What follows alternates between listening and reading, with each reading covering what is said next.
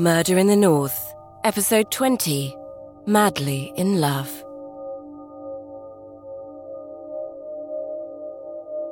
Being in love is a wonderful feeling, especially when it's mutual. 24 year old Freddy is about to experience how it feels. In 2005, he moves thousands of miles from South India to Sweden to do a degree in molecular biology. His poor Indian family scrimped and saved for years to give him the chance of a better life. Once in Sweden, Freddy meets 20 year old Jelena, and love hits him like a bolt of lightning.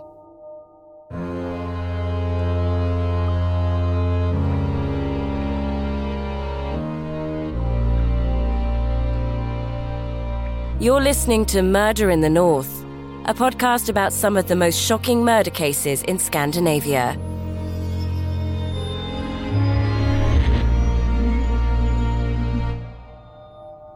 Our account of these cases is based on sources in the public domain, including interviews, press releases, and court proceedings. Some narrative details were seen as irrelevant to the plot and therefore left out. This podcast series contains scenes of violence that some listeners may find distressing. You're listening to a true story, as researched by Janne Aagard and told by me, Jenna Sharpe.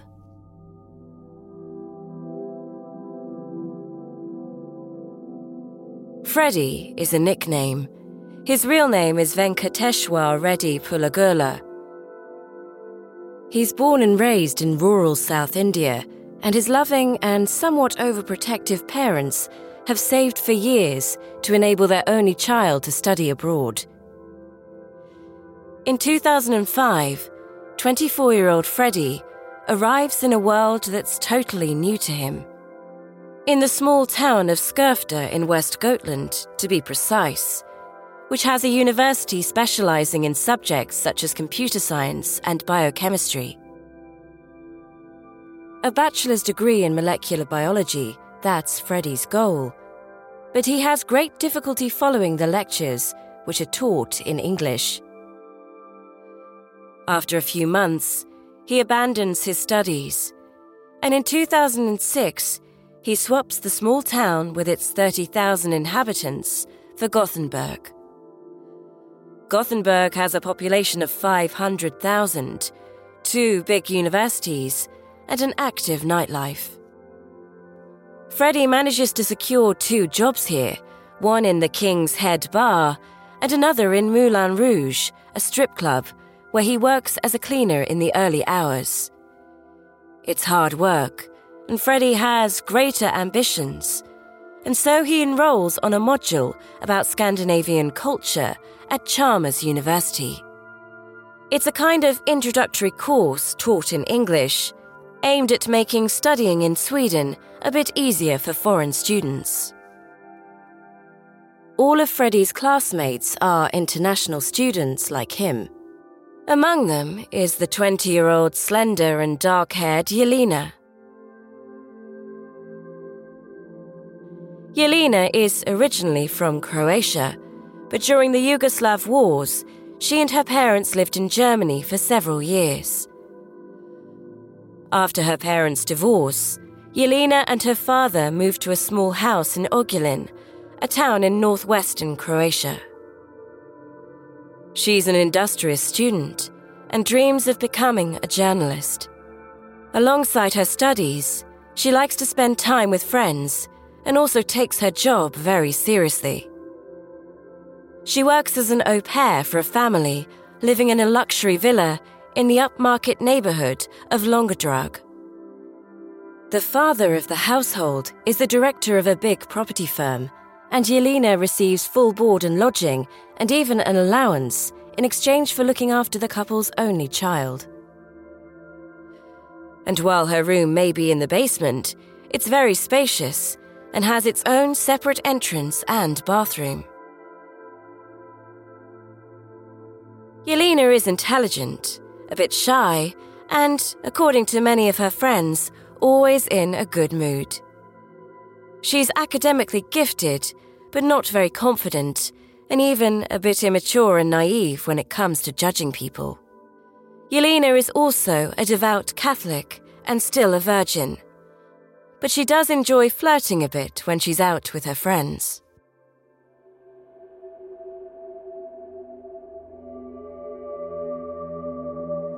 Two thousand and seven gets off to a good start for Jelena. Her parents have agreed that she can stay in Gothenburg for another three months to improve her Swedish. She knows Freddy from the course on Scandinavian culture, and because they live in the same neighborhood, they often bump into each other in the tram on their way to university. It's not long before Freddy falls in love with Jelena. When Freddy finishes his course just before Easter, he calls Jelena and messages her. To others, Freddy talks about Jelena as though she's his girlfriend somebody he loves and sees a lot. But to Jelena, Freddy is no more than an acquaintance. She fancies someone else and doesn't reciprocate Freddy's passionate declarations of love. On the 8th of April, Freddy invites himself over for dinner at Jelena's house. The family she lives with is away on holiday. This Easter Sunday, will be the last day Jelena is seen alive. Five days later, one of Jelena's female friends calls the emergency services. Nobody has heard from her for several days, and she hasn't been to any of her lectures either. The police send a car to the luxury villa to see if she's all right. From the outside, they don't see anything unusual. The bins and the letterbox have been emptied, and everything appears to be fine. Then the officers force their way into the house to see if Jelena really is okay. An unpleasant smell wafts up from the basement. Jelena's room is tidy, though. Boots and shoes are lined up against the wall, Keys and various textbooks are lying on the coffee table. And the contents of the chest of drawers look undisturbed too.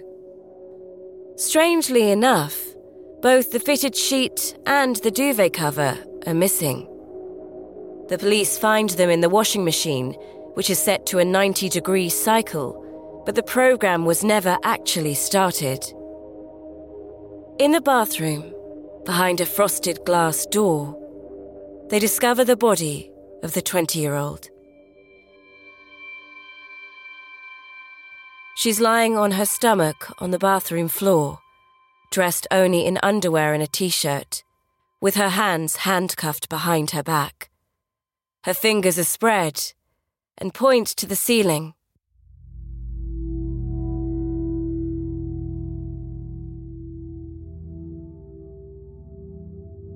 Dead spots also known as livor mortis or post mortem lividity in medical terms, is one of the first visible signs of death in humans. They set in after half an hour. When the heart stops beating, gravity causes the blood in the body to sink, leading to purplish red discoloration of the skin. During the first few hours, these blotches will fade when you press on them but when a body remains in the same position for more than eight hours, or in Jelena's case, for several days, the red blood cells begin to burst, and the hemoglobin, which gives the cells their color, penetrates the surrounding tissue. Once that happens, the dead spots are fixed in place. Lividity is an important starting point for further analysis because it shows what position a person was in when they died. If, for example, the discoloration is not in the lowest parts of the body, it's a sign that the body was moved.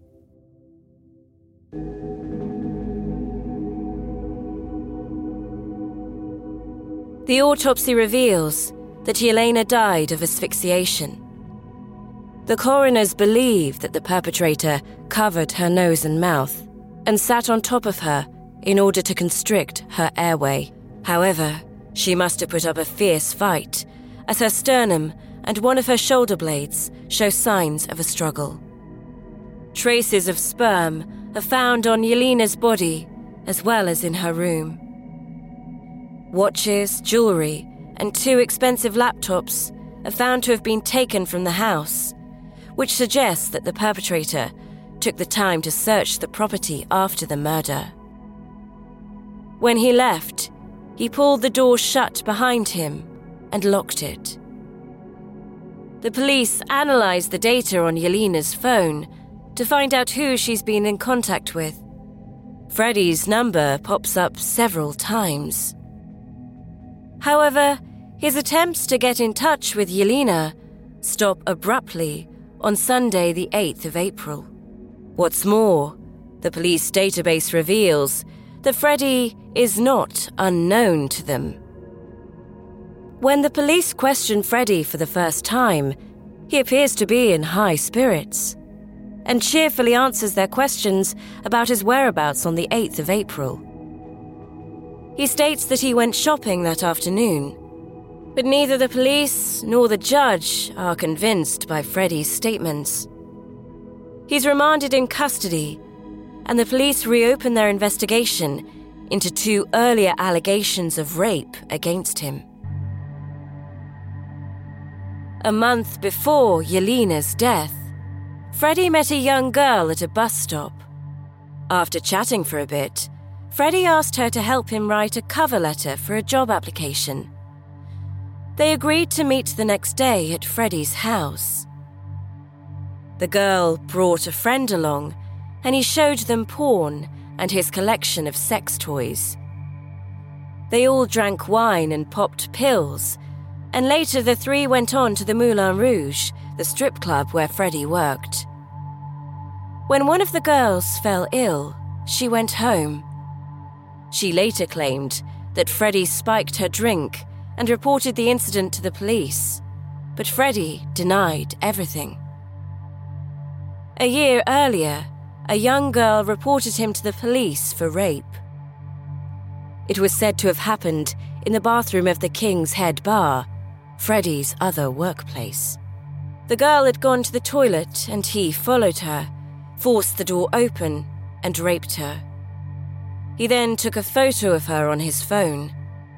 But again, Freddy categorically denies any involvement. The police decided not to press charges at the time. But this time around, the police can't ignore the facts. They find Jelena's digital camera in Freddy's house, as well as a public transport pass registered in her name. Analysis of Freddy's phone data reveals exactly where he has been and when, and so the police discover that he used Jelena's pass to travel on public transport.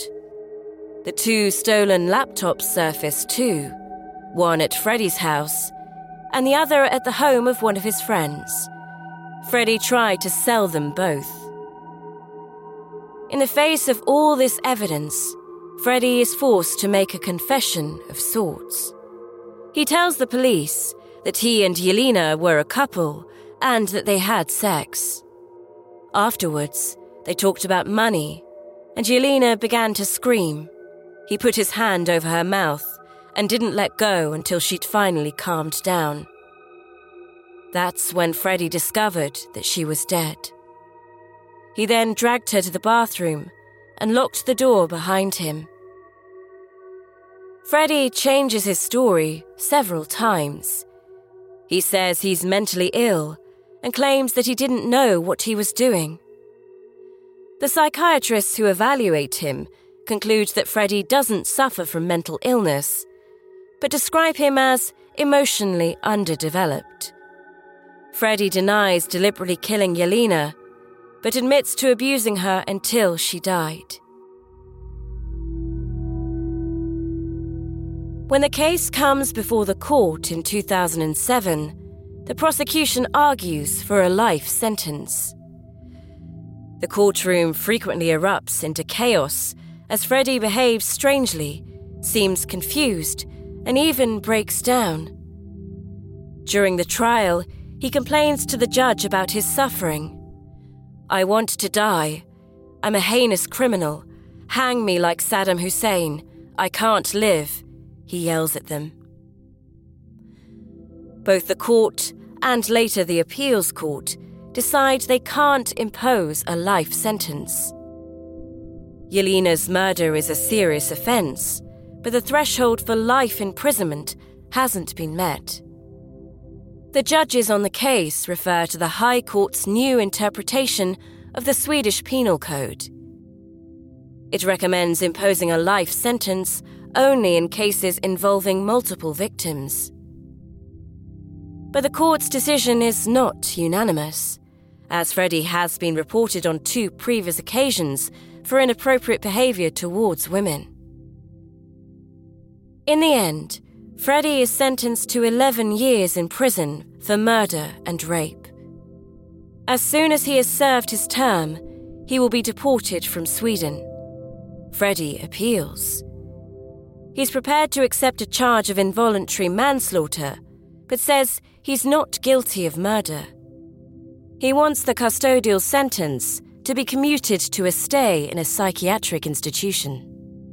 However, the Supreme Court upholds the earlier decision, 11 years behind bars. Jelena's body is released and flown to Croatia, where her father arranges for her to be buried at the cemetery in the small town of Ogulin. Freddy, meanwhile, is transferred to Kumla, a high security prison which houses Sweden's most dangerous criminals. Here, he continues his efforts to secure a release, or at the very least, the right to serve his sentence in his home country. But because Sweden and India have no extradition treaty, his application is rejected. Instead, Freddy is transferred to Skogome prison outside Gothenburg, a special facility for prisoners who are guilty of sex offences. During his time here, Freddy has to undergo treatment for convicted sex offenders and addicts.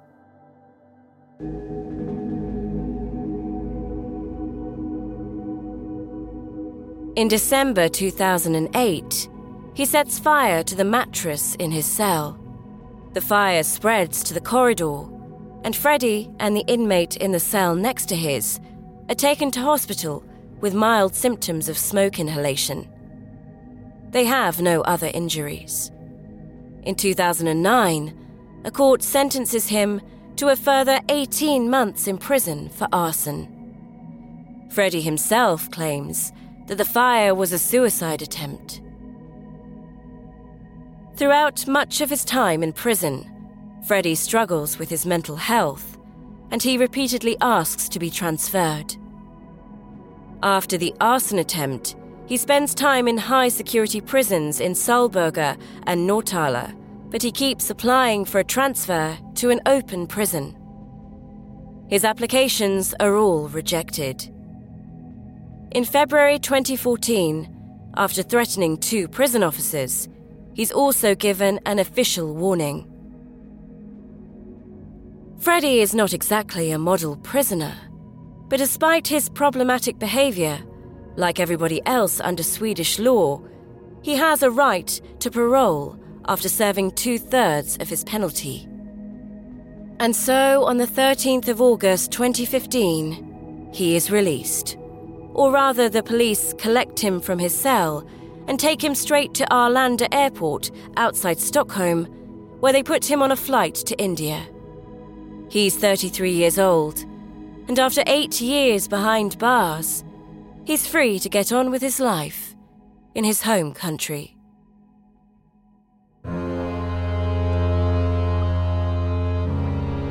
From Podimo, this is Murder in the North. A new episode every week wherever you get podcasts. And for early access to episodes and to listen ad free, subscribe to Podimo UK on Apple Podcasts.